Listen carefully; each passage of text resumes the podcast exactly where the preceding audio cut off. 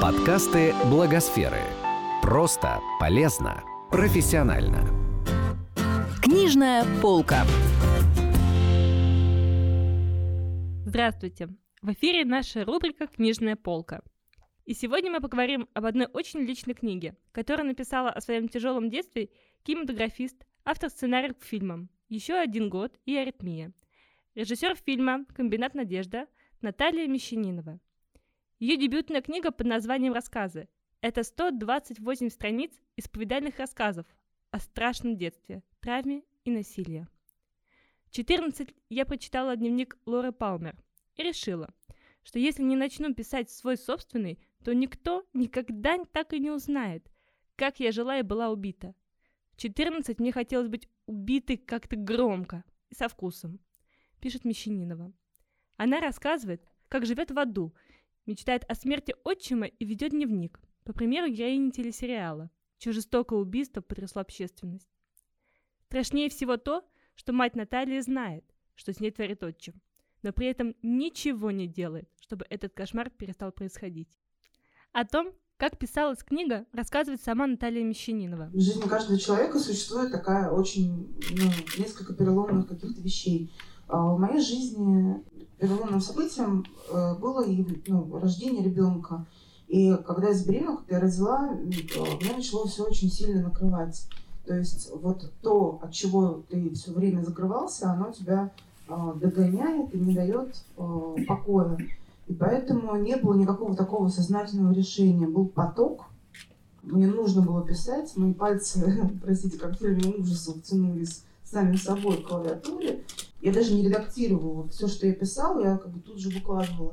Наверное, это какая-то история само, самотерапии или что-то в этом роде. Эта э, книга изначально не была книгой, это были посты в Facebook. Они хронологически публиковались равно так же, как, собственно, сейчас представлены в книге рассказы.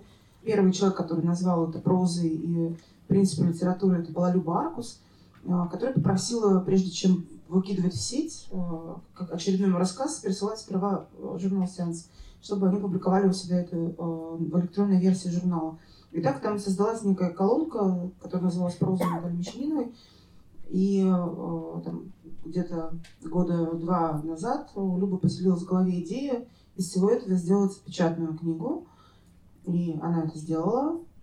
То есть, чтобы вы понимали, я не писала книгу. Да? Это были какое-то такое откровение, которое должно было быть выброшено в публичное пространство для того, чтобы перестать быть э, моим каким-то большим личным секретом.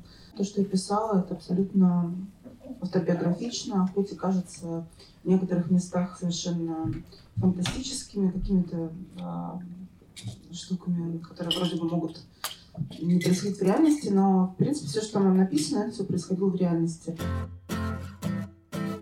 Типичная реакция на любую историю о насилии, которая совершена над рассказчиком, это «зачем ты нам это рассказываешь?»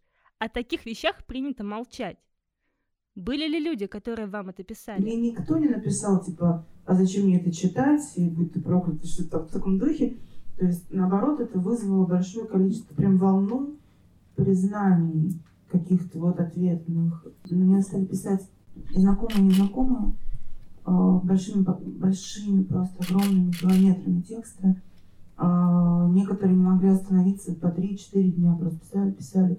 Такое было ощущение, что некоторых людей прорвало, что у них какой-то вот э, скрылся нарыв, и они стали мне просто в личку писать какие-то свои истории. Это было, ну, то есть они писали мне слова поддержки, и такие пишут мне одновременно Типа, я не знаю, как ты выжила, а потом пишут свою историю, я читаю, думаю, я-то еще ничего вообще, ну, то есть я не знаю, как вы выжили, и это оказались, ну, я не буду фамилии, конечно, называть, но это оказались мои, ну, знакомые, это в сфере, э, известные люди в сфере, там, кино, э, вообще искусства и так далее. И э, мне кажется, что тут еще такая работает штука про семью, да, вот там сексуальное насилие, мы говорим, сексуальное насилие, ну, как бы, это еще более-менее, когда это кто-то страшный со стороны в кустах сидел, да, и мы вот как-то так вот, ну, случилось. А когда это брат, или там, ну, когда это люди, которые должны тебе априори, ну, как бы тебя любить, ты, то есть все делают вид, что все, все хорошо, семья, все нормально, все отлично, но это при этом твой папа. И, и, и вроде бы, как будто бы так и надо. И вот, вот это вот очень сложно озвучить, потому что у нас э, всегда педофил это страшный маньяк, который набрасывается на него искаженное там страстью и злобой лицо, все люди, которые мне писали, это были жертвы насилия именно в семье от самых близких людей. И они не понимают, как выстроить им а, вообще с ними отношения. Как вы сейчас общаетесь с вашей матерью и другими участниками этой истории? Дело в том, что я а, уехала в Москву жить 10 э, лет назад, 11, и я очень э, слабо поддерживаю отношения со своей семьей и очень сильно дистанцировалась от мамы. Хотя мы общаемся так или иначе по телефону, она приезжает ко мне периодически в гости. Но, понимаете, просто в моей жизни был такой эпизод, что мне казалось, что, в общем, она не знает ничего, что происходило в детстве. Я хранила великую тайну. В какой-то момент уже практически сойдя с ума, я решила, что мне нужно обязательно ей об этом рассказать, потому что иначе я ну, просто меня порвет изнутри. И я э, посадила ее перед собой, стала ей все рассказывать. И, э, судя по ее реакции, я поняла, что она все это время все знала. Через минут 15 после нашего разговора она начала изображать сердечный приступ. Мне пришлось остановиться в своих обвинениях. А еще через 15 минут она ходила по квартире, пела и что-то жарила. Вот эта ситуация, там, она мне как бы о многом рассказала, и мне казалось, что моя книга должна ну, как бы глубоко возмутить всех и там, не знаю, меня проклянут или как-то еще, ну, как, хоть какая-либо нормальная реакция должна была за этим последовать, ее не последовало особо. Я думаю, что моя мама не читала книгу сознательно, потому что инстинкт самосохранения у нее развит очень хорошо. Какие-то мои родственники читали книгу, но предпочитают об этом со мной не разговаривать.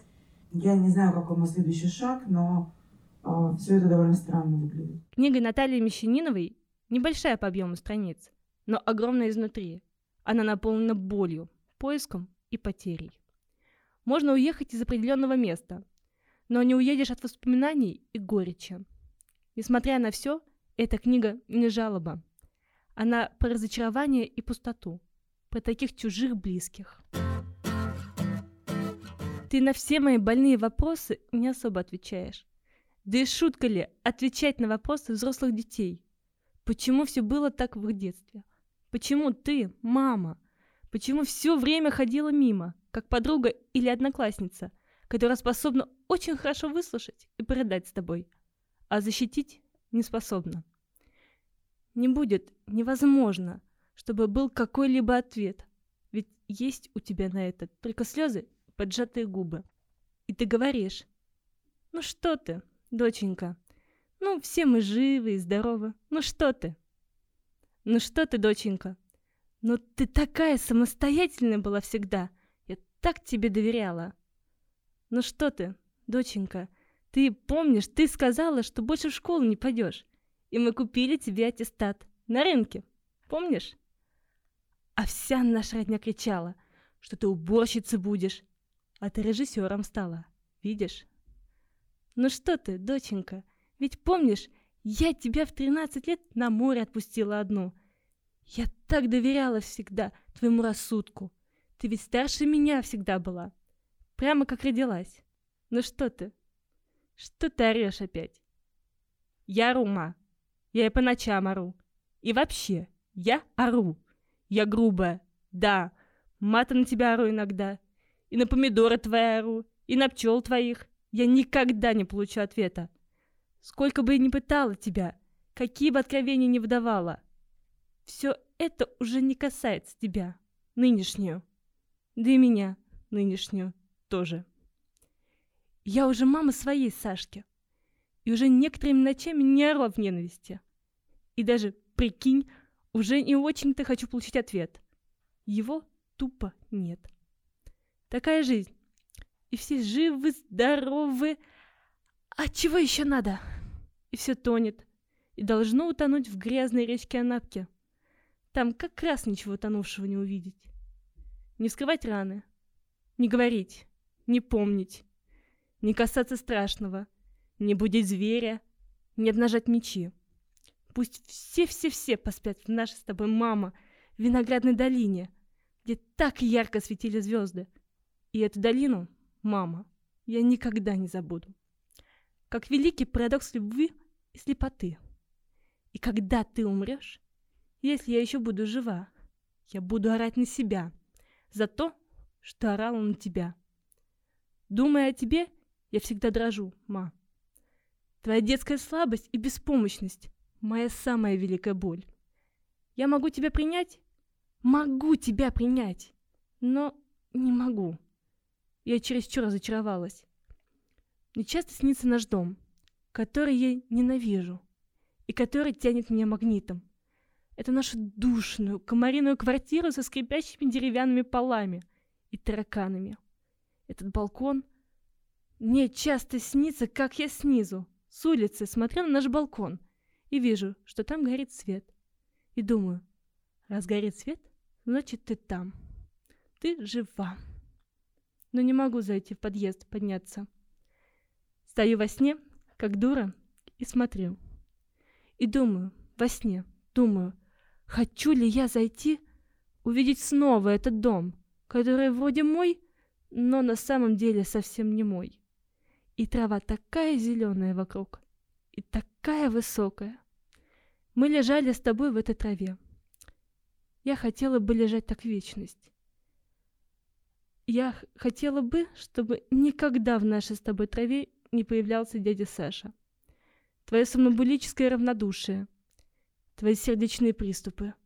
И это твоя желтая трусость. И это моя красная ненависть.